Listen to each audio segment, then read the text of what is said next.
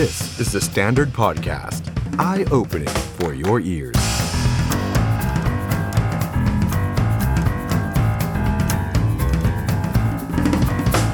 สวัสดีครับต้อนรับผู้ชมเข้าสู่รายการ The Standard Now กับผมออฟชัยนนท์หานคีริรัตน์มาเจอกันอีกรอบหนึ่งนะครับ วันนี้3ามโมงครึ่งโดยประมาณนะครับ แล้วก็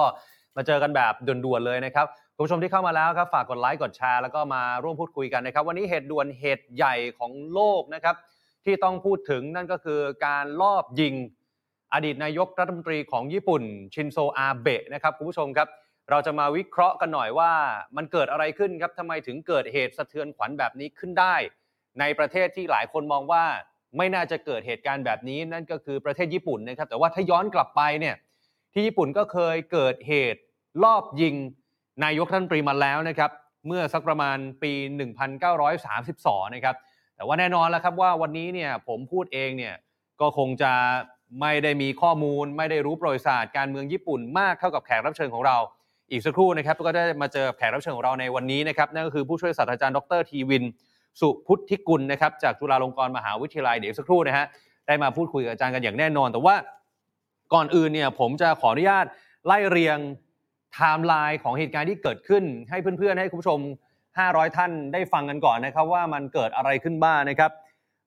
วันนี้เนี่ยเป็นเหตุช็อกโลกเลยนะครับ เมื่อสถานีโทรทัศน์ NHK ของญี่ปุ่น ได้รายงานว่าอดีตนายกรัฐมนตรีครับชินโซอาเบะอายุ 67 ปีครับ นี่คือวินาทีที่เขากำลังไปปราศรัยหาเสียงเนี่ยครับคุณผู้ชมครับ แล้วเดี๋ยวหลังจากนั้นเนี่ยโดนรอบยิงฮะนี่ฮะจังหวะนี้ครับ โดนรอบยิงแล้วนะครับ และเจ้าหน้าที่รีบไปจับตัวผู้ก่อเหตุเอาไว้ในทันทีครับ นี่ฮะนี่คือจังหวะที่เกิดเหตุการณ์ชุลมุนนะครับ อดีตนายกรัฐมนตรีญี่ปุ่น ถูกยิงขณะกำลังกล่าวปราศัยหาเสียงนะครับ เจ้าหน้าที่ไปรวบตัวคนก่อเหตุ ส่วนอดีตนายกญี่ปุ่นนะฮะถูกปฐมพยาบาลแล้วรีบนำตัวส่งโรงพยาบาลในทันทีนะครับ รายงานเนี่ยตอนแรกนะครับ บอกว่าในที่เกิดเหตุมีเสียงปืนดังขึ้นสองครั้งติดต่อกัน โดยอดีตนายกชินโซอาเบะพอถูกยิงเนี่ยหมดสติไปเลย ไม่รู้สึกตัวไปเลยนะครับ และอยู่ในภาวะหัวใจหยุดเต้นเฉียบพลัน ไม่รู้สึกตัว ชายที่เป็นผู้ต้องสงสัยว่าก่อเหตุเนี่ยนะครับ ถูกจับกลุ่มในข้อหาพยายามฆ่า และเนี่ยจะมีอายุประมาณ 42 ปี 43 ปีประมาณนี้ครับ นี่ฮะ แล้วหลังจากนั้นเราจะเป็นภาพกว้างภาพมุมสูงนะครับ ก็อย่างที่เรารู้กันนะครับเหตุการณ์ในลักษณะแบบนี้ในต่างประเทศเนี่ยจะไม่มีการมาถ่ายเจาะถ่ายซูมไปมุงกันไม่มีนะครับ และนี่ยิ่งเกิดขึ้นกับอดีตผู้นำของญี่ปุ่นนะครับนี่ฮะนี่เป็นจังหวะที่พาตัวชินโซอาเบะขึ้นเฮลิคอปเตอร์ไปรักษาที่โรงพยาบาลนะครับคุณผู้ชมครับก่อนหน้านี้มันมีข่าวออกมาเยอะมากนะครับว่าชินโซอาเบะเสียชีวิตนะครับ ย้ำ ณตอนนี้นะครับ 15นาฬิกา36 นาทีตามเวลาประเทศไทย ยังไม่มีรายงานว่าชินโซอาเบะเสียชีวิตนะครับ ต้องรอการแถลงจากทางการญี่ปุ่นเท่านั้นนะครับ ก่อนหน้านี้เนี่ยที่หลาย ๆ สื่อไปตีความเอาว่า ไร้สัญญาณชีพบ้างละหมดสติอาการหนักนั่นโน่นนี่บ้างละคือเสียชีวิตยังไม่เสียชีวิตนะครับ ยังไม่เสียชีวิตนะครับ ยังไม่มีการรายงานยืนยันการเสียชีวิตนะครับ ตามสื่อโซเชียลนะครับบอกว่าอาเบะเนี่ยมีเลือดออกจำนวนมากขณะถูกยิงนะครับ คาดว่าถูกยิงบริเวณหน้าอกหรือช่วงตัว แล้วก็ชีพจรอ่อนแรง ก่อนจะไร้สัญญาณชีพในเวลาต่อมา แต่ว่าตอนนี้กำลังช่วยชีวิตกันอยู่นะครับ ยังไม่ทราบมูลเหตุจูงใจเบื้องต้นในการก่อเหตุ โดยโฆษกรัฐบาลญี่ปุ่นนะครับบอกว่ากำลังรวบรวมข้อมูลทั้งหมด และประนามการกระทำที่โหดร้ายป่าเถื่อน ว่าเป็นสิ่งที่ไม่สามารถยอมรับได้ รัฐบาลญี่ปุ่นจะทำทุกวิถีทางที่จะจัดการกับสถานการณ์ที่เกิดขึ้น ย้อนกลับไปครับชินโซอาเบะเป็นนายกรัฐมนตรีคนที่ 57 ของญี่ปุ่นครับเป็นหัวหน้าพรรคเสรีประชาธิปไตยหรือว่า LDP ตั้งแต่ปี 55 ถึงปี 63 ถือว่าเป็นนายกของญี่ปุ่นที่ครองตำแหน่งยาวนานที่สุดในประวัติศาสตร์ของญี่ปุ่นเลยนะครับ คือประมาณ 7 ปี แล้วก็เมื่อวันที่ 28 สิงหาคมปี 63 ครับชิโซอาเบะประกาศลาออกจากตำแหน่งเนื่องจากว่าสุขภาพไม่แข็งแรง โดยเฉพาะปัญหาที่ลำไส้ใหญ่นะครับ ทีนี้จากข่าวคราวที่ตกตะลึงไปทั่วโลกนะครับก็มีปฏิกิริยาจากหลายฝ่ายออกมา เริ่มจากที่ประเทศไทยของเราก่อนนะครับพลเอกประยุทธ์จันโอชานายกรัฐมนตรีเนี่ยก็ได้พูดกับสื่อว่าทราบแล้วทราบแล้วในเรื่องนี้นะครับขณะที่คุณดอนปรมัตวินัยรัฐมนตรีต่างประเทศก็บอกว่านายกตกใจกับเรื่องนี้มาก ไม่คิดว่าจะเกิดเหตุการณ์แบบนี้ขึ้นกับชินโซอาเบะซึ่งนายกประยุทธ์ มีความใกล้ชิดกันนะครับ เนื่องจากว่าตอนที่ชินโซอาเบะดำรงตำแหน่ง นายกรัฐมนตรีญี่ปุ่นก็ได้เคยพบเจอกับพลเอกประยุทธ์หลายครั้ง ส่วนแถลงการแสดงความเสียใจจะออกในนามของกลุ่มอาเซียนนะฮะแล้วก็ทางการไทยด้วยนะครับ ซึ่งประเทศไทยเตรียมที่จะเสนอให้อาเซียนนั้นออกแถลงการแสดงความเสียใจและประนามเหตุลอบยิงชินโซอาเบะนะครับ ไปดูปฏิกิริยาจากนานาชาติกันหน่อยครับ เริ่มที่รัฐมนตรีต่างประเทศของสหรัฐนะครับ แอนโทนีบลิงเคนตอนนี้อยู่ระหว่างเดินทางไปพบปะกับรัฐมนตรีต่างประเทศของอินโดนีเซีย ก็ได้พูดถึงเรื่องนี้นะครับ บอกว่าเรามีความเศร้าโศกเสียใจกับเหตุการณ์ที่เกิดขึ้น และเป็นกังวลกับ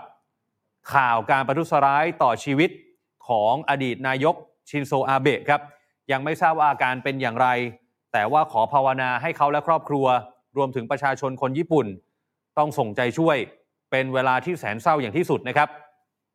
ขณะที่รัฐมนตรีต่างประเทศของรัสเซียครับเซอร์เกย์ลาครอฟนะครับซึ่งขณะนี้กำลังร่วมประชุม G20 กับอีกหลาย ๆ ชาติก็บอกว่ายังไม่รู้เบื้องหลังของการพยายามสังหารในครั้งนี้ เพิ่งทราบข่าวเหมือนกัน แล้วก็ได้กล่าวแสดงความเสียใจกับเพื่อนชาวญี่ปุ่นกับสิ่งที่เกิดขึ้น ขณะที่นายกรัฐมนตรีสิงคโปร์ครับลีเซียนลุง ได้โพสต์ Facebook แสดงความเสียใจบอกว่าช็อกหลังได้ทราบข่าวว่าอดีตนายกอาเบะถูกยิงที่เมืองนาราเช้านี้ เป็นการกระทำที่ไร้เหตุผลและเป็นความรุนแรง อาเบะเป็นมิตรที่ดีของสิงคโปร์ ผมเพิ่งจะได้เลี้ยงอาหารต้อนรับท่านเมื่อเดือนพฤษภาคมที่ผ่านมาที่ผมไปเยือนโตเกียว ฝากความคิดถึงและคำภาวนาให้กับชินโซอาเบะและครอบครัวด้วย เอาละครับ ทั้งหมดทั้งมวลนะครับ นี่คือข่าวคราวที่ผมนำมาอัปเดตกันในวันนี้ แต่ว่าต้องมาร่วมวิเคราะห์กับเหตุการณ์ที่เกิดขึ้นเป็นเหตุการณ์ช็อกโลกนะกับผู้ช่วยศาสตราจารย์ดรธีวินท์สุพุทธิกุลครับ หัวหน้าภาควิชาความสัมพันธ์ระหว่างประเทศคณะรัฐศาสตร์จุฬาลงกรณ์มหาวิทยาลัยอาจารย์สวัสดีครับ สวัสดีครับครับอาจารย์ครับก่อนอื่นเลยเนี่ยตอนที่อาจารย์ทราบข่าวว่าอดีตนายกญี่ปุ่น ชินโซอาเบะถูกยิงช็อกไหมครับอาจารย์ ช็อกมากครับ แล้วก็รู้สึกว่าอันนี้ก็เป็นเหตุสะเทือนขวัญที่ไม่น่าจะเกิดขึ้นในช่วงเวลานี้สักเท่าไหร่นะครับแล้วที่สำคัญก็คือว่าถ้าดูจังหวะเวลาแล้ว วันอาทิตย์นี้นะครับ ที่จะถึงก็จะเป็น วันเลือกตั้งนะครับ ของสมาชิกวุฒิสภาของญี่ปุ่นด้วยนะครับ ครับ คือถามอาจารย์แบบนี้ก่อนว่า วันที่ 10 กรกฎาคมนี้ที่จะมีการเลือกตั้งวุฒิสภาของญี่ปุ่นเนี่ย วันนี้ที่อดีตนายกชินโซอาเบะไปหาเสียงก็คือเพื่อในวันที่ 10 นี้ใช่ไหมฮะใช่ครับก็คงจะหาเสียงให้กับลูกพรรคของตัวเองนะครับ ที่จะมีการเลือกตั้งในวันอาทิตย์ที่จะถึงนี้ นะครับครับครับถ้าอย่างนั้นแล้วเนี่ยย้อนกลับไปนิดนึงฮะชินโซอาเบะเนี่ยเขาเป็นนายกรัฐมนตรีที่ดำรงตำแหน่งนานที่สุด ความสำคัญของอาเบะกับญี่ปุ่น บทบาทของอาเบะต่อการเมืองโลกในมุมของอาจารย์เป็นยังไงฮะครับอาเบะนี้ก็ทำให้ญี่ปุ่นเนี่ยเปลี่ยนแปลงจุดยืนไปหลายเรื่องเหมือนกันนะครับในโดยเฉพาะยิ่งในส่วนที่เป็นเรื่องของยุทธศาสตร์ความมั่นคง แล้วก็บทบาทของญี่ปุ่นในระดับระหว่างประเทศ นะครับ แล้วเนื่องจากว่าอาเบะก็ดำรงตำแหน่งมาเป็นเวลานานใช่ไหมครับทำให้ช่วงเวลาที่ชินโซอาเบะเนี่ยอยู่ในตำแหน่งก็พยายามจะเปลี่ยนแปลงนะครับ แนวทางต่างๆของญี่ปุ่น โดยโดยเฉพาะในเรื่องของจุดยืนของประเทศเนี่ยไม่น้อยเลยทีเดียวนะครับรบซึ่งก็ทำให้สอดคล้องกับสถานการณ์ที่ญี่ปุ่นต้องเผชิญในขณะนี้ รวมถึงในเรื่องของความสัมพันธ์กับสหรัฐอเมริกาด้วย เพราะว่าในช่วงเวลา 7 ปีที่ชินโซอาเบะอยู่ในตำแหน่งนี้นะครับเขาก็ต้องสารความสัมพันธ์กับทั้งอดีตประธานดีบารักโอบามาใช่ไหมครับ แล้วก็ต่อมาก็เป็นประธานดีโดนัลด์ทรัมป์นะครับ ก่อนที่จะลงจากตำแหน่งไปในปี 2020 ที่ผ่านมาครับ อืมอืมคือคือเอาอย่างนี้ก่อนนะก่อนที่เราจะไปไล่เรียงในประเด็นที่เป็นลงรายละเอียดมากกว่านี้เนี่ย คืออาจารย์ว่า ประเด็นในการลอบยิงครั้งนี้น่าจะมาจากอะไรพอจะคาดเดาได้ไหมครับ เพราะว่าหลายคนก็ตกใจตรงที่ว่าโอเคหนึ่งเนี่ยชิโซอาเบะก็ไม่ได้เป็นนายกคนปัจจุบัน แล้วก็ลงจากตำแหน่งไปแล้วด้วยนะคือดูแล้วเนี่ยมูลเหตุจูงใจในการจะมาลอบยิงลอบสังหารเนี่ยคือ ในมุมของอาจารย์คิดว่ามาจากอะไรได้บ้างฮะอันนี้จริง ๆแล้วมันก็ยังเร็วอยู่นะครับในการที่จะสรุปว่า ผู้ที่ก่อเหตุเนี่ยมีแรงจูงใจ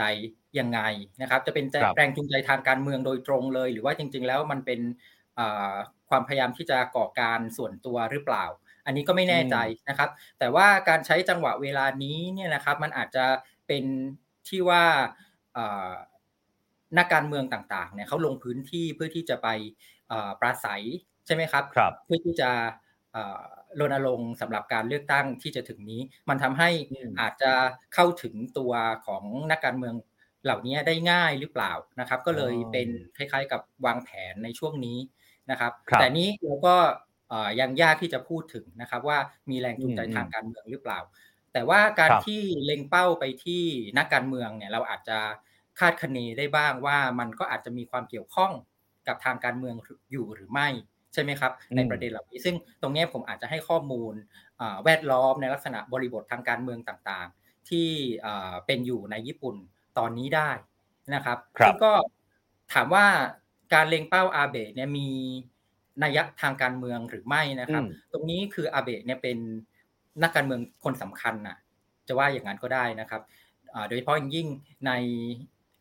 เวลานี้เนี่ยนะครับอาเบะเนี่ยก็เป็นผู้นำ แฟคชั่นหรือว่ากลุ่มการเมืองกลุ่มก๊กสำคัญนะครับของ LDP อยู่ก็มีอิทธิพลอยู่ใน LDP หรือว่าพรรครัฐบาลอยู่ตอนนี้อยู่มากนะครับ แล้วหลายครั้งเนี่ย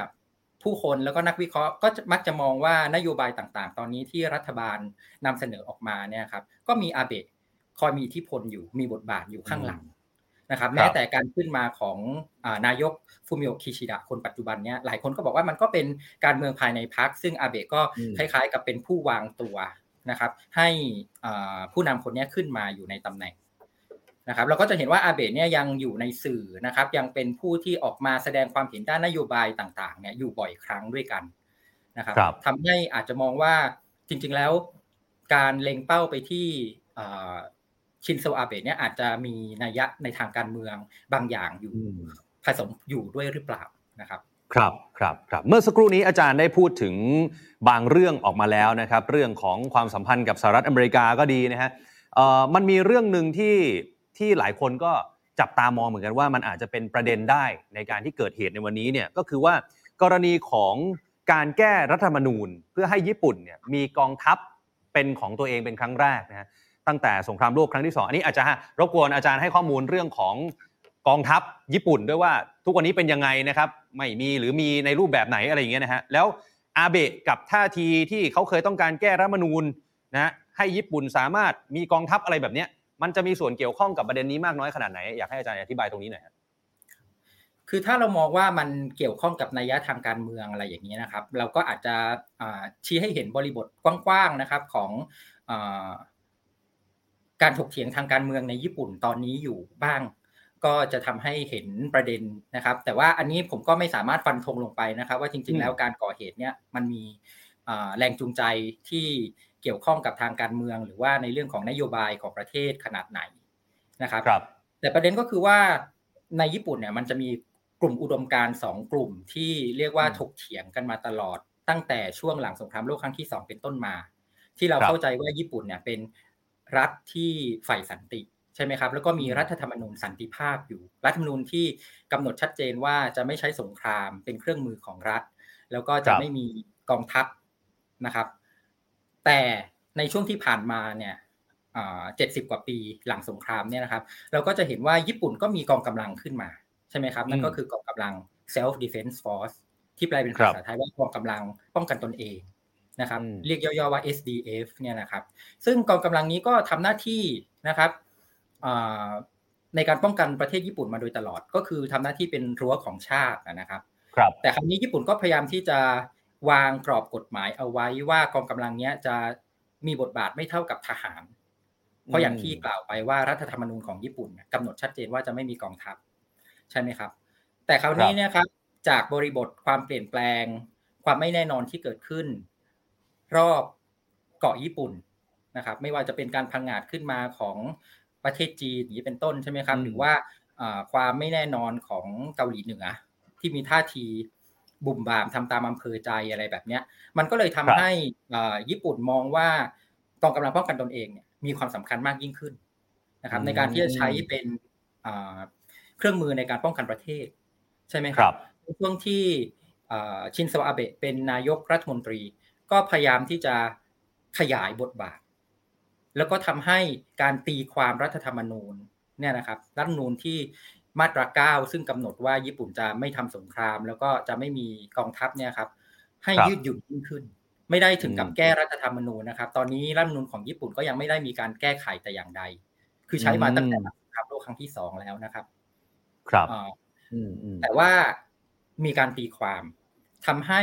ญี่ปุ่นมีกองกำลัง SDF ได้ตั้งแต่ต้น แล้วมาถึงปัจจุบันนี้ก็มีการตีความให้ SDF เนี่ยทำงานได้ยืดหยุ่นมากขึ้นนะนะครับ ไม่ได้ครับตีความกฎหมายแบบเข้มงวดเหมือนสมัยก่อนอีกต่อไปแล้ว ซึ่งตรงนี้นะครับก็อ่าเห็นชัดว่ามันมีการเปลี่ยนแปลงในช่วงที่อ่าชินสวาเบะเนี่ยเป็นนายกรัฐมนตรีอยู่ครับนะครับ มันก็อืมทำให้เกิดการตั้งคำถามในวงวิชาการนะครับ กับผู้ที่สังเกตการณ์การเมืองญี่ปุ่นอยู่เหมือนกันว่าตอนนี้ญี่ปุ่นเปลี่ยนไปแล้วหรือเปล่า จากเดิมที่เป็นรัฐไฟสันติรัฐเอ่อที่ยึดในหลักการที่ไม่มีทหารนะตอนนี้ญี่ปุ่นกำลังเป็นรัฐที่เรียกว่าอะมีทหารขึ้นมาแล้วหรือยังนะคครัรับบแล้วคือ SDF เนี่ยเขายังไม่ได้เรียกว่าทหารโดยตรงก็จริง แต่ว่าบทบาทหน้าที่เนี่ยมันเริ่มที่จะใกล้เคียงกับทหารมากขึ้นหรือเปล่า ครับครับข้อจำกัดในเชิงกฎหมายเนี่ยมันกำลังลดลงไปหรือเปล่า อันเนี้ยก็อืมเห็นได้ชัดนะครับ ที่บอกว่ามันมีกลุ่มที่ถกเถียงกันอยู่ก็คือว่า แน่นอนว่าในการที่ญี่ปุ่นดำเนินการไปในลักษณะที่สนใจด้านยุทธศาสตร์การทหารมากขึ้น ภายใต้การนำของอาเบะภายใต้การนำของพรรค LDP ใช่ไหมครับ มันก็จะมีครับกลุ่มที่ยังคงยึดถือกับการที่บอกว่า ญี่ปุ่นควรจะเป็นรัฐสันติอืมญี่ปุ่นควรจะยึดมั่นกับรัฐธรรมนูนเอ่อมาตราเก้าที่ห้ามการทำสงคราม ห้ามการทหารเนี่ยอย่างเคร่งครัดนะครับเอ่อ จครัริบงๆสองกลุ่มนี้เนี่ยครับถกเถียงกันมาตลอดโดย แต่เดิมเนี่ยกลุ่มที่ยึดถือหลักสันตินิยมเนี่ยครับจะเป็นกลุ่มก้อนใหญ่ในสังคมญี่ปุ่นทำให้ไม่สามารถขยับขยายเรื่องการทหารอะไรได้เท่าไหร่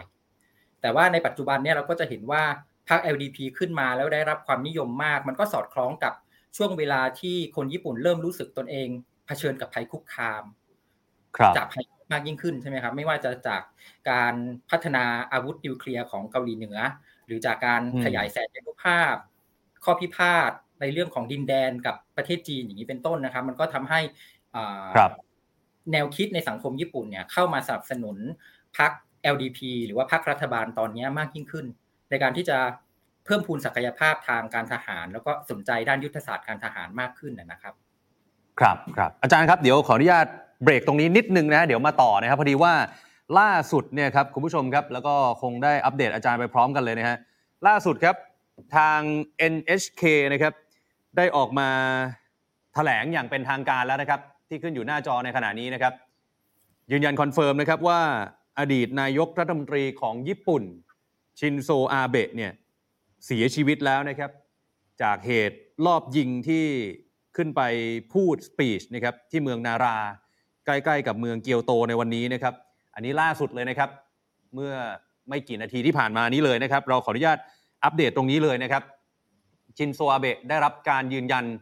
จากทางการญี่ปุ่นนะครับ เสียชีวิตแล้วนะครับ ต้องแสดงความเสียใจกับทางญี่ปุ่นด้วยนะครับเนี่ยมีคุณผู้ชมหลายท่านเนี่ยก็ส่งเข้ามาในช่องคอมเมนต์ของเรานะครับ ช่วยกันยืนยันนะฮะว่าเสียชีวิตแล้วนะครับ เดี๋ยวรอคำยืนยันอีกครั้งหนึ่งแต่ว่านี่ล่าสุด NHK ลงเนี่ยก็ ทบจะทางการ100%แล้วล่ะครับนี่ฮะอะโอเคครับ ตอนนี้สื่อในต่างประเทศลงพร้อมกันแล้วนะครับบลูมเบิร์กก็ลงแล้วนะครับ ยืนยันการเสียชีวิตแล้วนะครับ ก็อ้างอิงจากทาง NHK นะครับอะเรามาวิเคราะห์กันต่อนะครับ อาจารย์ครับ ตอนนี้สถานการณ์เนี่ยก็คือว่าออดีตนายกเสียชีวิตไปแล้ว เมื่อกี้อาจารย์พูดถึงความสัมพันธ์ระหว่างประเทศนะครับ ผมขออนุญาต อย่างเจาะไปที่กับรัฐบาลจีนที่ต่อเนื่องมาตั้งแต่สมัยอาเบะมาจนถึงนายกรัฐมนตรีคนปัจจุบันเนี่ยก่อนหน้านี้ก็มีข่าวมาว่าอาเบะเองก็เคยมีท่าทีที่จะส่งทหารไปช่วยเหลือไต้หวันนะฮะแล้วจีนเองก็ค่อนข้างที่จะเรืองอำนาจขึ้นมาเรื่อยๆแผ่อำนาจมาเรื่อยๆ กลายเป็นชาติมหาอำนาจที่หลายคนก็ให้ความสนใจจับตามองมากๆนะครับความสัมพันธ์ระหว่างญี่ปุ่นกับจีนในวันนี้เนี่ยมันเป็นยังไงบ้างฮะอาจารย์ ครับก่อนอื่นก็ต้องขอแสดงความเสียใจกับการสูญเสียนะครับ ก็ครับเราก็ลุ้นมาตลอดช่วงเช้าเนี่ยนะครับว่าอ่า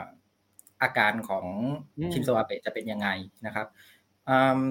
ในเรื่องของความสัมพันธ์กับจีนเนี่ยนะครับมันก็สะท้อนให้เห็นครับชัดเจนนะครับว่าท่าทีของญี่ปุ่นเนี่ย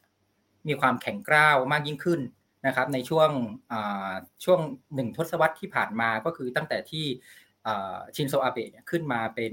นายกรัฐมนตรีนะครับในรอบที่สองก็คือตั้งแต่ปี 2012 เป็นต้นมาใช่ไหมครับ ตรงเนี้ยครับมันจะสอดคล้องกับช่วงเวลาที่จีนก็เริ่มมีท่าทีอ่าขึงขังท่าทีที่รุนแรงมากขึ้นเหมือนกันนะครับ กับทางครับฝั่งของญี่ปุ่น โดยเจาะจงไปเรื่องของปัญหาอ่าข้อพิพาทในเรื่องหมู่เกาะ ทางตอนใต้ของญี่ปุ่นนะครับอืมก็คือหมู่เกาะหมู่เกาะเซนคาคุ หรือว่าที่จีนเรียกอีกชื่อหนึ่งว่าเตียวหยูนั่นเองนะครับครับเราก็จะเห็นว่าข้อพิพาทเนี้ยก็เป็นตัวกระตุ้นสำคัญที่ทำให้ญี่ปุ่นต้องหันเหความสนใจในเรื่องของความมั่นคงเนี่ยไปสู่ทางตอนตะวันตกเฉียงใต้นะครับ เพื่อที่จะไปจัดการกับเอ่อบริเวณพิพาทเกาะตรงนี้นี่แหละนะครับ แล้วก็ครับความสนใจตอนนี้ก็หันเข้าหาจีนมากยิ่งขึ้น ในฐานะที่เป็นอ่ามหาอำนาจที่แผ่แสนยานุภาพ ออกมาใช่ไหมครับ จริงครัๆบในช่วงที่ชินโซอาเบะเป็นอ่านายกรัฐมนตรีเนี่ยก็จะเห็นว่าไม่ได้มีท่าทีที่แข็งกร้าวขนาดนั้นกับจีนนะครับ อาจจะมองว่าในการที่อยู่ในตำแหน่งผู้นำของประเทศเนี่ยจะต้องมีท่าทีที่แบบว่าอ่าเปิดช่องสำหรับการประนีประนอม หรือว่าการเข้าหาอืมทางการทูตระหว่างกันด้วยนะครับ ก็คครังบจะไม่สามารถจะแสดงท่าทีในแบบอ่าไปทางไหนทางหนึ่งได้อย่างสุดโต่ง นะครับอืมแต่ว่าหลังจากลงจากตำแหน่งแล้วในช่วงปี 2020 2021 เนี่ยนะครับ จะเห็นว่าครัอาบเบะเนี่ยเริ่มที่จะเข้ามาแสดงความเห็นที่อ่าเรียกว่าแข็งกร้าวมากยิ่งขึ้นนะนะครับ โดยเฉพาะอืมกับจีน ประเด็นไต้หวันเนี่ยขึ้นมาเลย อาเบะก็เป็นคนแรก ๆ ในนักการเมืองญี่ปุ่นที่พูดชัดเจนเลยว่าถ้าจีนทำอะไรกับไต้หวันนะครับ มันจะส่งผลครับให้ญี่ปุ่นจะต้องดำเนินการบางอย่าง มันจะอืมเป็นการ activate หรือว่าทำให้อ่าระบบพันธมิตรญี่ปุ่นสหรัฐเนี่ยทำงานเพื่อที่จะเข้าไปครับช่วยปกป้องไต้หวันนะครับอืมตรงนี้ก็ทำให้ทางฝ่ายจีนเนี่ยไม่ค่อยพอใจเท่าไหร่ แล้วอาเบะอืมก็จะใช้เอ่อเวทีต่างๆนะครับในการปราศัยแต่ละครั้งเนี่ยเพื่อที่จะบอกว่าญี่ปุ่นควรจะต้องสนใจเรื่องศักยภาพทางทหารของตนมากขึ้นท่ามกลาง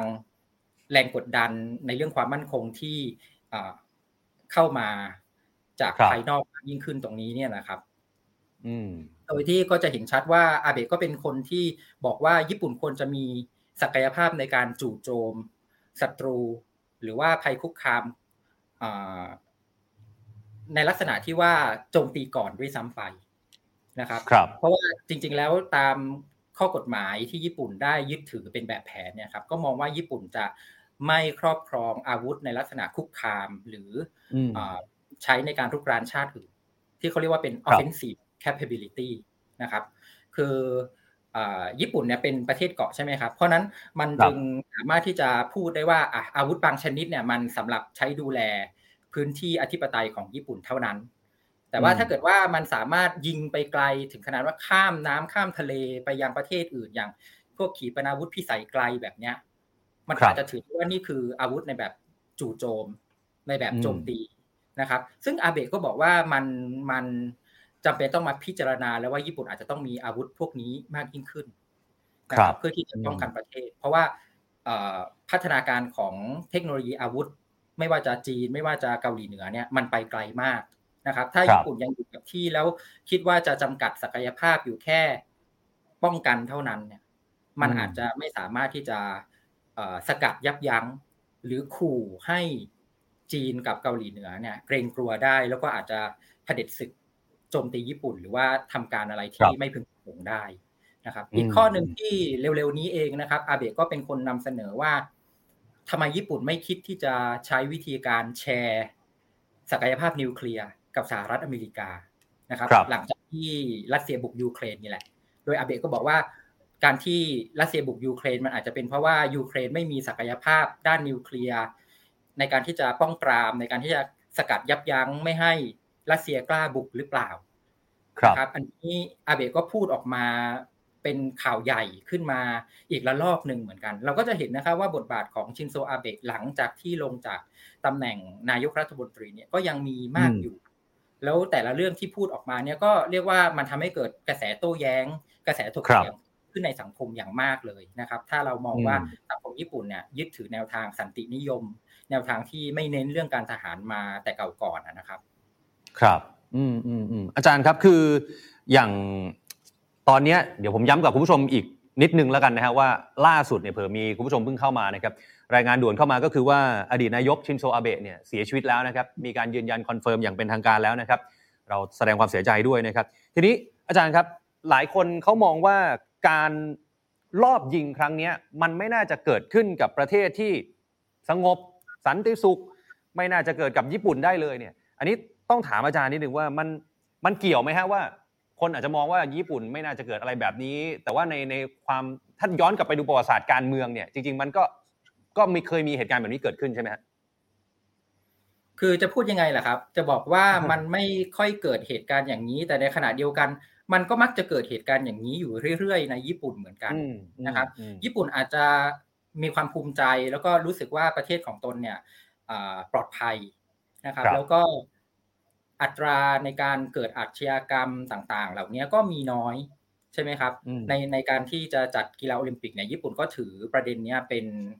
จุดขายของประเทศอย่างหนึ่งเลย ว่าเป็นประเทศที่ปลอดภัยอาชญาอาชญากรรมน้อย แต่เราก็จะเห็นว่าญี่ปุ่นมักจะมีอาชญากรรมแปลกๆที่ยากจะเข้าใจเกิดขึ้นอยู่บ่อยๆ แล้วยิ่งมันเกิดกับสังคมที่ดูเหมือนได้มาตรฐานมีการพัฒนาสังคมโลกที่หนึ่งแบบนี้มันยิ่งดูรุนแรงเข้าไปใหญ่นะครับอยากจะลองให้ นึกดูถึงในเรื่องของพวกงานวรรณกรรม อย่างพวกนวนิยายของญี่ปุ่น หรือว่าในเรื่องของอาจจะเป็นงานพวกมังกะการ์ตูน หรือแม้แต่พวกทีวีซีรีส์อะไรเหล่านี้เนี่ยครับ หลายครั้งเนี่ยเราจะเห็นว่าญี่ปุ่นนำเสนออาชญากรรมออกมาได้ดูน่ากลัว อันนี้คือในสื่อเนี่ยแบบว่า popular popular culture นะครับแล้วเราก็จะเห็นว่าหลายครั้งเวลาพูดถึงแรงจูงใจในเรื่องอาชญากรรมเหล่านี้เนี่ย ก็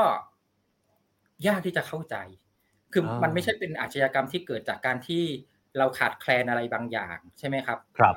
เป็นผลประโยชน์ทางส่วนตัวหรือว่าอะไรเหล่านี้แต่ว่ามันกลายเป็นอาชญากรรมที่เกิดจากอารมณ์ความรู้สึกเยอะนะครับ อาชญากรรมที่เกิดจากความไม่พอใจอะไรบางอย่าง เกิดจากการระเบิดอารมณ์อะไรบางอย่าง เกิดจากความคับแค้นคับข้องใจอะไรบางอย่าง ใช่ไหมครับ อันนี้คือในระดับปัจเจกบุคคลนะครับ มันก็จะมีแบบนี้เยอะอย่างเช่นเหตุการณ์ที่ขับรถชนในที่ชุมชนแล้วก็ลงไปจ้วงแทงผู้คนอะไรแบบนี้ มันก็เกิดขึ้นอยู่บ่อยนะครับในในญี่ปุ่น ขณะเดียวกันมันก็จะเกิดอาชญากรรมที่มีอุดมการทางการเมืองเนี่ยเข้ามาเกี่ยวข้องอยู่เช่นเดียวกันนะครับ อย่างเช่นในกรณีของกลุ่มอองชินริเคียว หรือว่ากลุ่มที่เป็นลัทธิทางศาสนาเหล่านี้ใช่ไหมครับ ก็ก่ออาชญากรรมในลักษณะที่ไปปล่อยแก๊สพิษในรถไฟอะไรอย่างนี้เป็นต้นนะครับ ในขณะเดียวกันในเรื่องของอุดมการทางการเมืองก็มีเหมือนกัน นะครับในประวัติศาสตร์ญี่ปุ่นเองในช่วงที่เกิดวิกฤต ในช่วงที่มีการตั้งคำถามเกี่ยวกับว่าจุดยืนของประเทศควรจะเป็นยังไงดีประเทศเราจะรอดพ้นจากภัยพิบัติภัยคุกคามต่างๆ ยังไงดีเนี่ยนะครับ มันก็มีการต่อสู้ในทางการเมือง แล้วก็วิธีการแบบการใช้การรอบสังหารเนี่ยก็เข้ามามีส่วนสำคัญนะครับในในการขับเคลื่อนการเมืองของญี่ปุ่นไม่น้อยเหมือนกัน อันนี้ผมพูด cover ทั้งหมดเลยก็คือว่าเรายังไม่แน่ว่าจริง ๆ แล้วแรงจูงใจของเหตุครั้งนี้นะฮะครั้งนี้นะครับ มันเกิดจากอะไรใช่ไหมครับมันอาจจะเป็นอาชญากรรมในลักษณะที่ว่าสามารถเข้าถึงผู้นำอย่างชินโซอาเบะได้ในตอนนี้ก็ได้ ก็เลยทำให้อาชญากรรมในลักษณะส่วนตัวเนี่ย กลายเป็นเรื่องที่ดูเหมือนเป็นการเมืองขึ้นมา ครับอืมคือคือคือมันก็ยังบอกไม่ได้ว่าคนก่อเหตุเนี่ยที่เขาทำไปเนี่ยมันเป็นเรื่องส่วนตัว เรื่องการเมือง หรือมันมีอะไรมากไปกว่านั้นใช่ไหมแต่ทีนี้ถ้าถ้าถ้าผมเทียบเคียงแบบนี้ไม่แน่ใจว่าได้หรือเปล่านะอาจารย์คือ ถ้าย้อนกลับไปเนี่ยการลอบยิงนายก หรือว่าอดีตนายกของญี่ปุ่นเนี่ยครั้งนี้ก็ไม่ใช่ครั้งแรกนะฮะถ้าย้อนกลับไปคือในปี 1932เนี่ยเคยเกิดขึ้นมาแล้ว 2 ครั้งสมัยของอินุไคซึโยชิ กับไซโตมาโกโตะนี่นะฮะถ้าเกิดว่าบริบทของญี่ปุ่นในปี 1932 สมัยนั้นเนี่ยมันพอจะเทียบเคียงกับ อดีตนายกชินโซอาเบะที่โดนลอบยิงสมัยนี้ มันมันมีอะไรที่พอจะเทียบเคียงกันได้ไหมฮะอาจารย์หรือว่าสมัยนั้นเนี่ยท้ายที่สุดแล้วมันเกิดจากอะไร อาจารย์พอจะอธิบายให้เราเห็นภาพได้ไหมฮะคือมันก็คนละยุคสมัยอะนะครับอืมคือผมก็ไม่สามารถที่จะฟันธงลงไปได้ชัดเจน แต่ว่าถ้าเราครับมองว่ามันเกี่ยวข้องกับประเด็นเรื่องอุดมการณ์ทางการเมืองหรือเปล่าเนี่ยครับ มันก็อาจจะสามารถที่จะ เรียกว่าพูดแบบเทียบกันให้ให้เห็นบริบทสักหน่อยก็ได้ครับ แต่ก็ไม่สามารถจะบอกได้ว่านี่มันคือเหตุการณ์ที่มันจะไม่าาร้อยเปอร์เซ็นต์เอามาอ่าอ่าเอามาอ่าศึกษาร่วมกันได้อะไรอย่างเงี้ยนะครับ เพราะว่าครับในช่วงนั้นมันเป็นช่วงที่อ่ามันมีกระแสชาตินิยมสุดโต่งในญี่ปุ่น เพราะว่าช่วงปี 1930 เนี่ย ถ้าให้ภาพประวัติศาสตร์ก็คือก่อนที่จะเป็นช่วงทศวรรษก่อนที่จะเกิดสงครามโลกครั้งที่สองซึ่งญี่ปุ่นเอครังบก็เป็นอ่า ฝ่ายที่ก่อสงครามขึ้นในเอเชีย ใช่ไหมครับอืมแล้วก็ญี่ปุ่นเองก็พยายามจะขยายอำนาจเข้ามาอ่าครอบงำนะครับ พื้นที่ในภาคพื้นเอเชียตะวันออกนี้นะครับ ในช่วงนั้นเนี่ยมันก็จะมีกระแสของเหล่าทหารที่ต้องการให้ญี่ปุ่นเนี่ยนะครับ มีท่าทีจริงจังมากขึ้น ต้องการแผ่ขยายอำนาจเข้ามาในเอเชียมากยิ่งขึ้นอืมนะครับ โดยเฉพาะยิ่งพื้นที่ในจีนตอนเหนือ หรือว่าที่เรียกว่าเป็นแมนจูเรียตรงนั้นนะครับอืมมันก็เลยทำให้พวกเหล่าทหารเหล่านี้ที่มีแนวคิดแบบชาตินิยมสุดโต่งเนี่ยนะครับอ่าพยายามจะผลักดันรัฐบาลพลเรือนของญี่ปุ่นอืมนะครับ ให้มีท่าทีเอ่อแน่วแน่เข้มแข็ง แล้วก็ใช้การทหารเนี่ยอ่าเป็นสำคัญ ใช้การทหารเนี่ยครับเป็นยุทธศาสตร์หลักนะครับ ซึ่งเมื่อเห็นว่าผู้นำที่เป็นพลเรือนเนี่ยดูอ่อนแอ ดูไม่ทำไม่สามารถที่จะดำเนินการตามที่ฝ่ายชาตินิยม ฝ่ายทหารเนี่ยต้องการได้ก็ใช้วิธีการอารอบสังหารนะครับครับในลักษณะอย่างนี้นะครับ ในช่วงอืมเวลานั้นเนี่ยมันไม่ใช่แค่กลุ่มทหารอย่างเดียวที่มีแนวคิดสุดโต่งในเรื่องของชาตินิยมนะครับ มันก็จะครับกระจายไปอยู่ในหมู่ของผู้คนหรือประชาชนด้วยนะครับ ก็จะเห็นว่าเมื่อเกิดการลอบสังหารแบบนี้แล้วเนี่ยมันเหมือนกับเอ่อมันกลายเป็นยิ่งโหม กระแสในเรื่องของการเกิดความรักชาติหรือเกิดอะไร แล้วก็มองว่าคนที่เป็นเหยื่อของการลอบสังหารเนี่ยก็เรียกว่า เพราะว่าไม่มีแนวทางที่เข้มแข็งพอนะครับ หรือว่าเอ่อตอนนั้นเนี่ยฝ่ายทหารก็คือจะมองว่าฝ่ายที่เป็นพลเรือนนะครับ โดยเฉพาะยิ่งนักการเมืองที่มาจากพรรคการเมืองเนี่ย เรียกว่าครับกอบโกยผลประโยชน์ให้กับตัวเอง ไม่ได้เป็นฝ่ายอืมที่รักชาติเท่าไหร่ อันนี้คือเป็นบริบทที่กระแสชาตินิยมตอนนั้นนะรุนแรงมาก แล้วมันก็ครันำบพาให้ญี่ปุ่นเนี่ยเข้าสู่สงครามด้วยแนวคิดแบบนี้ด้วยนะครับ กับการที่บอกว่าอืมเราจะต้องทำสงครามเพื่อที่จะปกป้องชาติ เพื่อที่จะทำให้ญี่ปุ่นแผ่ขยาย อิทธิพลอำนาจออกไปในเอเชียได้อะไรเหล่านี้นะครับ ครับแต่ว่าพอมาอืมในถึงมาถึงยุคปัจจุบันเนี่ย เราอาจจะมองว่ามันก็ยังมีกลุ่มอุดมการณ์ที่ถกเถียง แล้วก็ไม่สามารถที่จะ ประนีประนอมกันได้อ่าอย่างลงตัวใช่ไหมครับ อย่างที่เมื่อกี้ผมพูดไปตั้งแต่ตอนต้นว่าหลังสงครามครับโลกครั้งที่สองเป็นต้นมา กลายเป็นว่าแนวคิดสันตินิยม แนวคิดที่เน้นในเรื่องของสันติภาพ ญี่ปุ่นจะต้องเป็นรัฐฝ่ายสันติต้องไม่มีทหารเนี่ยครับ มันก็ยังคงอยู่นะครับ ผมคิดว่าปัจจุบันนี้กระแสเหล่านี้ก็ยังคงอยู่เหมือนกัน ก็จะเป็นฝ่ายที่ต่อต้านการจะแก้รัฐธรรมนูญ การจะให้ SDF เนี่ยเข้ามาเป็นส่วนหนึ่งของรัฐธรรมนูญอย่างนี้เป็นต้นนะครับ หรือว่าอืมไม่เห็นด้วยกับการขยายบทบาทของ SDF ครับครับเอ่อในขณะอืมเดียวกันก็มีรัฐบาลเอ่อของนายกของอดีตนายกอาเบะแล้วก็ของเอ่อนายกคิชิดะตอนนี้ใช่ไหมครับ ที่ก็พยายามที่จะผลักดันให้ญี่ปุ่นเนี่ยสนใจในเรื่องประเด็นยุทธศาสตร์การทหารมากยิ่งขึ้นอืมการมีบทบาทเข้าไปร่วมกับสหรัฐกับชาติต่างๆ เพื่อดูแลระเบียบ ในเอเชียมากยิ่งขึ้นเหล่านี้นะครับ มันก็ทำให้เอ่อเสียงความคิดเห็นของสาธารณชนเนี่ยมันก็แตกออกเป็นสองฝ่ายเหมือนกันว่าอืมจะยังไงอยากจะเห็นญี่ปุ่นที่เข้มแข็งขึ้นทางการทหารหรือเปล่า หรือจริง ๆ แล้วอ่าควรจะยึดติดกับแนวทางแบบสันตินิยมอ่าครับแบบที่ยึดถือมาดั้งเดิมอยู่นะครับอ่าอืมตอนเนี้ยอืมกระแสมันจะเป็นลักษณะที่ว่า กระแสที่จะ ให้เห็นให้ความสำคัญกับการทหารเนี่ยมันมีมากขึ้น เพราะว่าอ่ามันมีเหตุผลใช่ไหมครับ ก็คือการที่อ่าจีนก็มีแสนยานุภาพเพิ่มขึ้น เกาหลีเหนือก็ดูเอ่อแต่ปริมาณก็ยังพอๆกันไหมฮะอาจารย์ หมายถึงว่าทั้งทั้งสองฝั่งนะฮะฝั่งที่อาจจะอยากให้กองทัพเอ่อเข้มแข็งขึ้น กับฝั่งที่อาจจะรู้สึกว่าแนวทางเดิมๆก็ดีอยู่แล้ว ตอนนี้ถ้าวัดเป็นเปอร์เซ็นต์เนี่ยในญี่ปุ่นคนส่วนใหญ่เขาเอียงไปทางไหนมากกว่ากันฮะหรือว่าพอๆกันตอนนี้ ผมคิดว่าก็ครึ่งครึ่งครับตอนนี้อืม ครึ่งครึ่งนะครับ แต่ในขณะเดียวกันไอ้คำว่าครึ่งครึ่งเนี่ยหมายความว่าแนวโน้มที่ผู้คนจำนวนมากขึ้นจะเห็นด้วยกับรัฐบาลฝ่ายอนุรักษ์นิยมอย่างพรรค LDP ที่บริหารประเทศอยู่ตอนนี้มันก็เพิ่มขึ้นเรื่อยๆนะครับ แล้วก็อย่างล่าสุดสิ่งที่เราเห็นเป็นความเปลี่ยนแปลงอย่างชัดเจนก็คือว่าคิชิดะเนี่ยเข้ามาร่วมเวที Shangri-La Dialogue นะครับที่สิงคโปร์ซึ่งก็เป็นเวทีที่ถกกันเรื่องความมั่นคงในเอเชียนะครับ ที่เรียกว่าเป็นเอเชีย Security Summit นะครับ หรือเรารู้จักกันในชื่อ Shangri-La Dialogue คิชิดะก็ไปประกาศชัดเจนเลยว่า ญี่ปุ่นตั้งใจจะ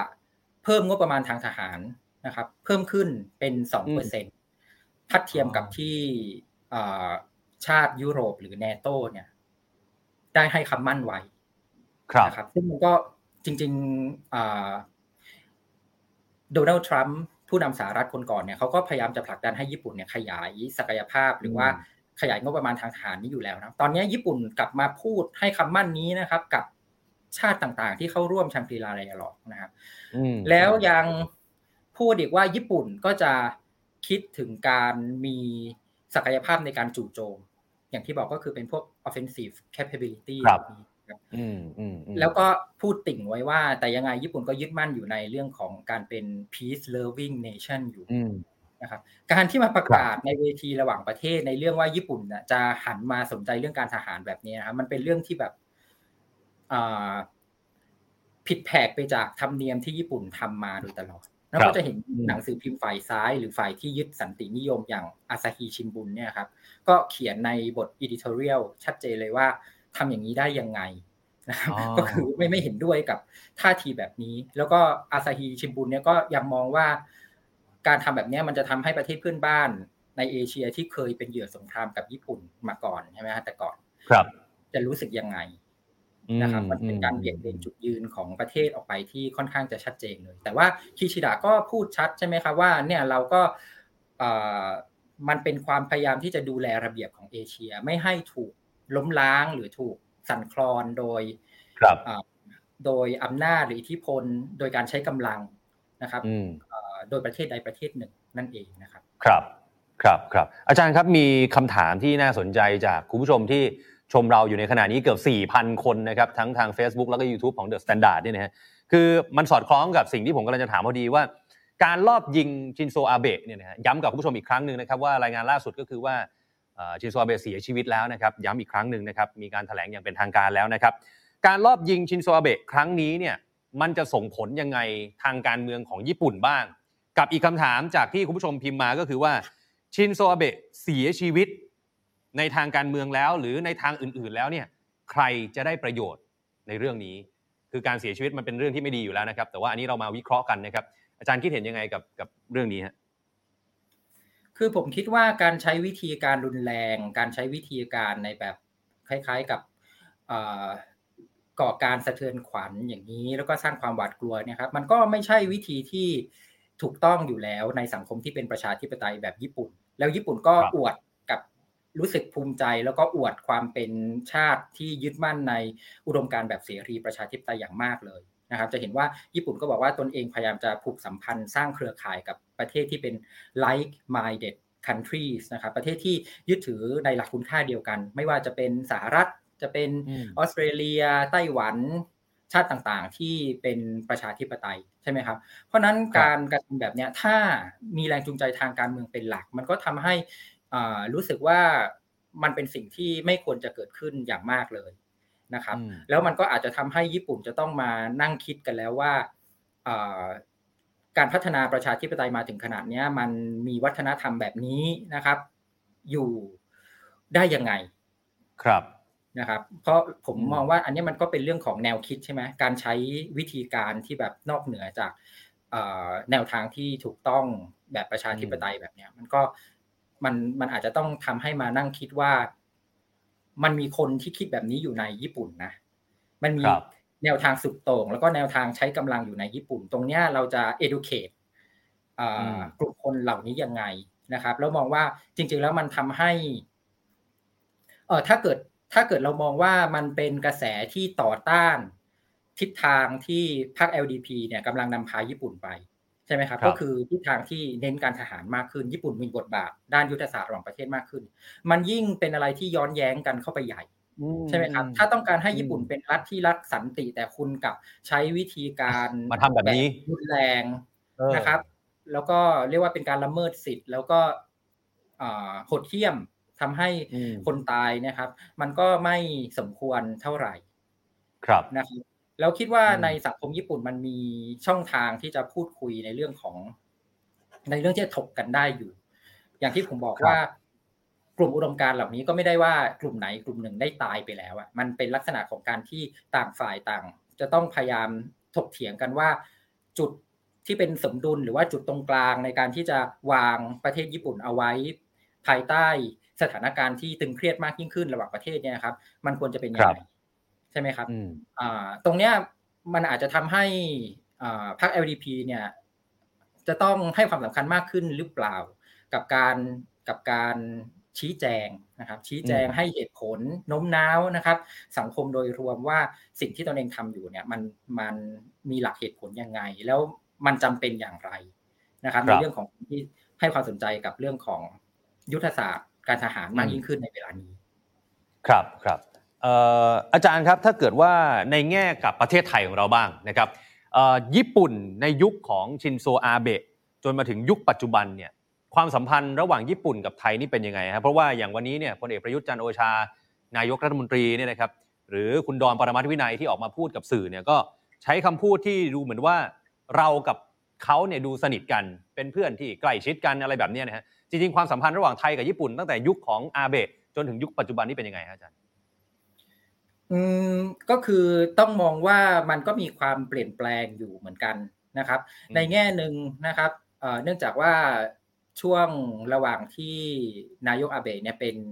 ผู้นำญี่ปุ่นอยู่ใช่ไหมครับ เราก็มีเรื่องของการรัฐประหารเปลี่ยนแปลงการปกครองนะครับครับอย่างที่ผมพูดไปว่าญี่ปุ่นเขาญี่ปุ่นเองเนี่ยเขาก็ไม่เอาเรื่องของการทหารซะเท่าไหร่อยู่แล้วใช่ไหมครับ ในสังคมการเมืองของเขาเองนะครับ มันย่อมที่จะทำให้ การเข้าหาประเทศไทยหรือว่ารัฐบาลที่เรียกว่ามาจากการรัฐประหารหรือว่าเป็นทหารเนี่ยครับค่อนข้างที่จะกลืนไม่เข้าคายไม่ออกอยู่เหมือนกันสำหรับญี่ปุ่นนะแต่แน่นอนว่าญี่ปุ่นก็มีผลประโยชน์ในเรื่องเศรษฐกิจกับไทยไม่น้อย เขาก็มาลงทุนที่เราเยอะนะครับ ในขณะเดียวกันเขาก็ให้เงินช่วยเหลือหลายเรื่องนะครับในการเข้ามาพัฒนาอินฟราสตรักเจอร์หรือโครงสร้างพื้นฐานในประเทศไทย แน่นอนว่าเขาก็ตั้งเป้าในการที่จะเข้ามาลงทุนหรือว่าขยายธุรกิจต่างๆ ในประเทศไทยเหมือนกันใช่ไหมครับ โดยใช้ประโยชน์จากสภาพแวดล้อมอะไรต่างๆ เหล่านี้แล้วอย่างที่ผมบอกไปว่าญี่ปุ่นพูดเสมอนะครับว่าประเด็นเรื่องสิทธิมนุษยชน ประเด็นเรื่องของ democratization ประเด็นเรื่องของประชาธิปไตยเรื่องของ human security หรือว่าความมั่นคงของมนุษย์เนี่ยญี่ปุ่นให้ความสำคัญอย่างมากเลยนะครับรบเรียกว่าเป็นแบบแผนต่อเนื่องมาอยู่แล้ว ยิ่งมาปัจจุบันนี้ญี่ปุ่นก็บอกชัดเจนว่าเราขอสร้างเครือข่ายที่แน่นแฟ้นกับ like minded countries ใช่ไหมครับ ประเทศที่มีค่านิยมทางการเมืองเหมือนกัน มันก็จะเห็นชัดว่าญี่ปุ่นก็อาจจะมีความ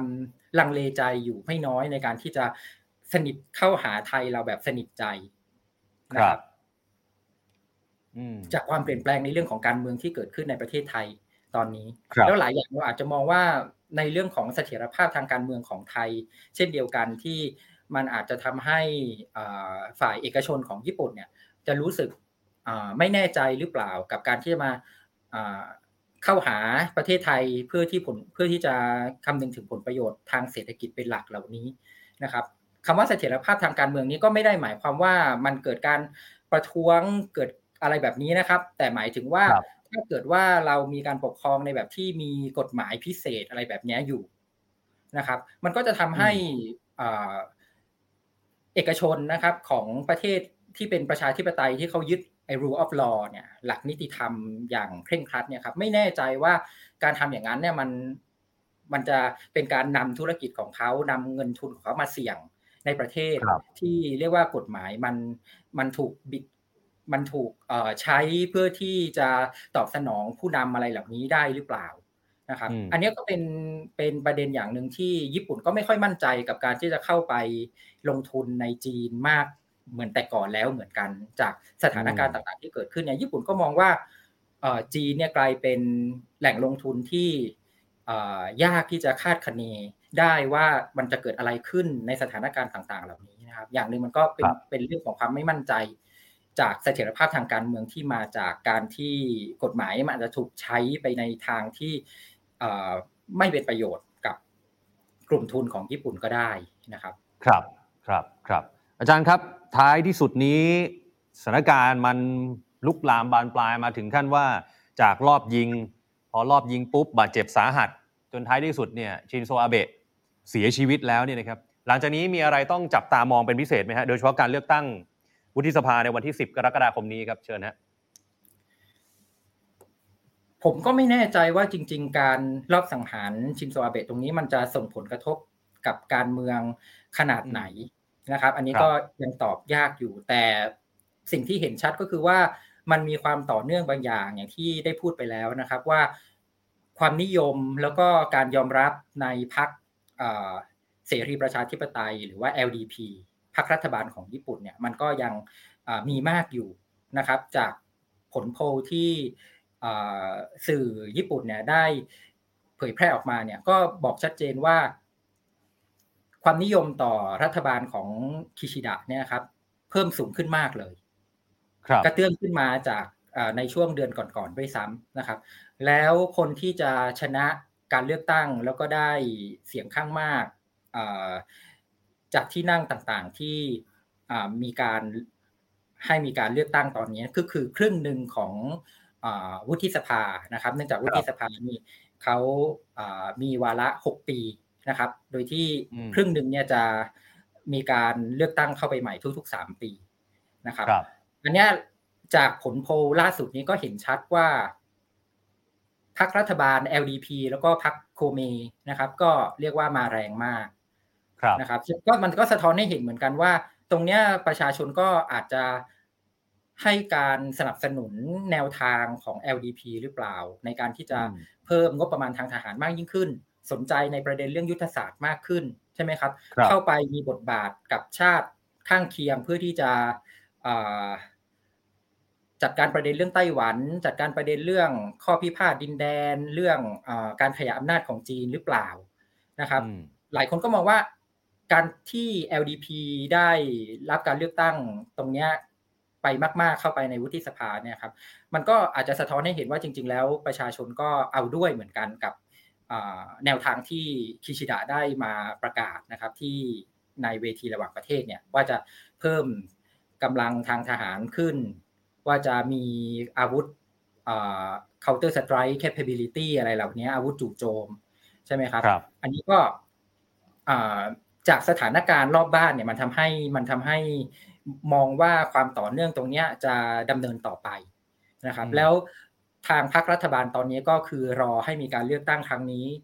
เสร็จสิ้นไปก่อนนะครับ แล้วญี่ปุ่นก็จะมีการจัดทำยุทธศาสตร์ของชาติในเรื่องความมั่นคงขึ้นมา เป็น national security strategy นะครับ ซึ่งเขาก็รอให้มีการเลือกตั้งให้เรียบร้อยก่อน เพื่อที่ว่ายังไงล่ะ ประชาชนจะได้ไม่แตกตื่นมากเกินไป พอจะพูดถึงเรื่องของยุทธศาสตร์การทหารอะไรอย่างนี้นะครับ แต่ว่าถ้าเกิดว่าได้คะแนนเสียงไปเยอะๆ จากการเลือกตั้งครั้งนี้ก็อาจจะทำให้ LDP มีความมั่นใจมากขึ้นนะครับ ในการที่จะจัดทำยุทธศาสตร์ที่มีลักษณะที่เรียกว่าทำให้ญี่ปุ่นเนี่ยขยายบทบาททางทหารของตนเองมากขึ้นหรือเปล่านะครับ ครับไม่แน่ใจว่าในการรอบสังหารครั้งนี้ก็ต้องดูแรงจูงใจนะครับ ถ้าแรงจูงใจมันเกี่ยวข้องกับการเมือง แล้วเกี่ยวข้องกับการต่อต้านทิศทางการนำพาประเทศไปสู่ประเทศที่มีเรื่องการทหารที่แข็งขันมากยิ่งขึ้น มีบทบาทเชิงรุกมากขึ้นอะไรอย่างเงี้ย มันก็อาจจะทำให้ LDP จะต้องให้ความสนใจกับพวกกระแสแนวคิดแบบสันตินิยมหรือว่า กระแสแนวคิดอีกฝั่งหนึ่งคือฝ่ายซ้ายมากขึ้นเหมือนกันว่า จะโน้มน้าวจูงใจผู้คนเหล่านี้เข้ามา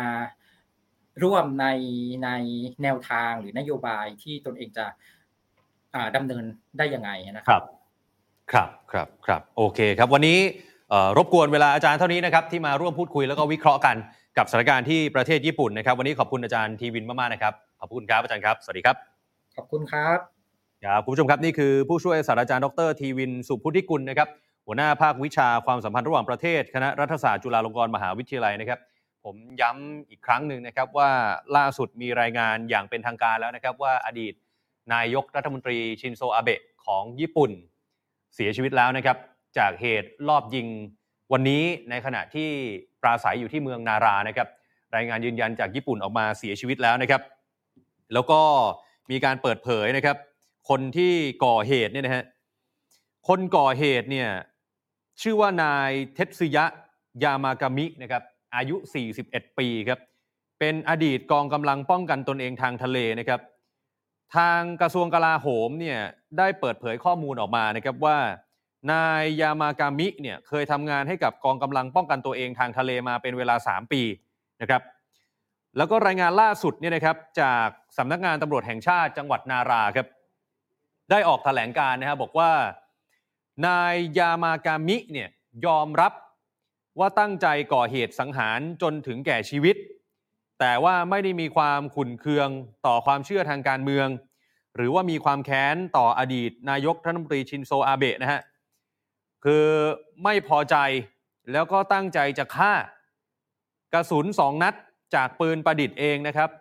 ตอนนี้เนี่ย เบื้องต้นเนี่ยมีข้อมูลประมาณนี้นะครับ เดี๋ยวต้องรอ เพราะว่าขณะนี้ตำรวจเนี่ยกำลังสอบสวนเพิ่มเติมอยู่ที่สถานีตำรวจนารานะครับ ขณะที่นายกรัฐมนตรีคิชิดะของญี่ปุ่นนะครับ ได้แถลงทั้งน้ำตาก่อนหน้านี้ว่ามันเป็นความป่าเถื่อน ที่แอบแฝงซึ่งเกิดขึ้นระหว่างการเลือกตั้งที่เป็นพื้นฐานของประชาธิปไตย ไม่มีวันที่จะให้อภัยได้ ขณะนี้อยู่ในสถานการณ์ที่ร้ายแรงนะครับ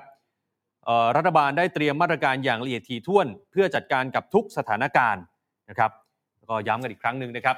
เหตุการณ์ที่เกิดขึ้นล่าสุด อดีตนายกรัฐมนตรีชินโซอาเบะเสียชีวิตแล้วนะครับ เดี๋ยวเราติดตามกันต่อนะครับว่าการลอบสังหารอดีตนายกชินโซอาเบะโดยคนก่อเหตุเนี่ยมันจะมีมูลเหตุจูงใจ หรือว่าเบื้องลึกเบื้องหลังอะไรมากไปกว่านี้หรือเปล่าเพราะว่าข้อมูลเบื้องต้นเนี่ยออกมาแค่เท่านี้เท่านั้นเองนะครับอาจจะมีอะไรมากไปกว่านั้น หรืออาจจะไม่มีอะไรเลย ตอนนี้เราก็ได้แต่พูดคุยแล้วก็วิเคราะห์กันไปต่างๆ นานานะครับ เดี๋ยวต้องติดตามสถานการณ์กันอย่างใกล้ชิดนะครับ วันนี้ขอบพระคุณทุกท่านนะครับสำหรับทุกการติดตามทั้ง Facebook แล้วก็ YouTube นะครับ ฝากกดไลค์กดแชร์ให้กับไลฟ์ที่ด้วยนะครับ และเดี๋ยววันจันทร์หน้าเรากลับมาเจอกันใหม่สวัสดีครับ The Standard Podcast, eye Open for your ears.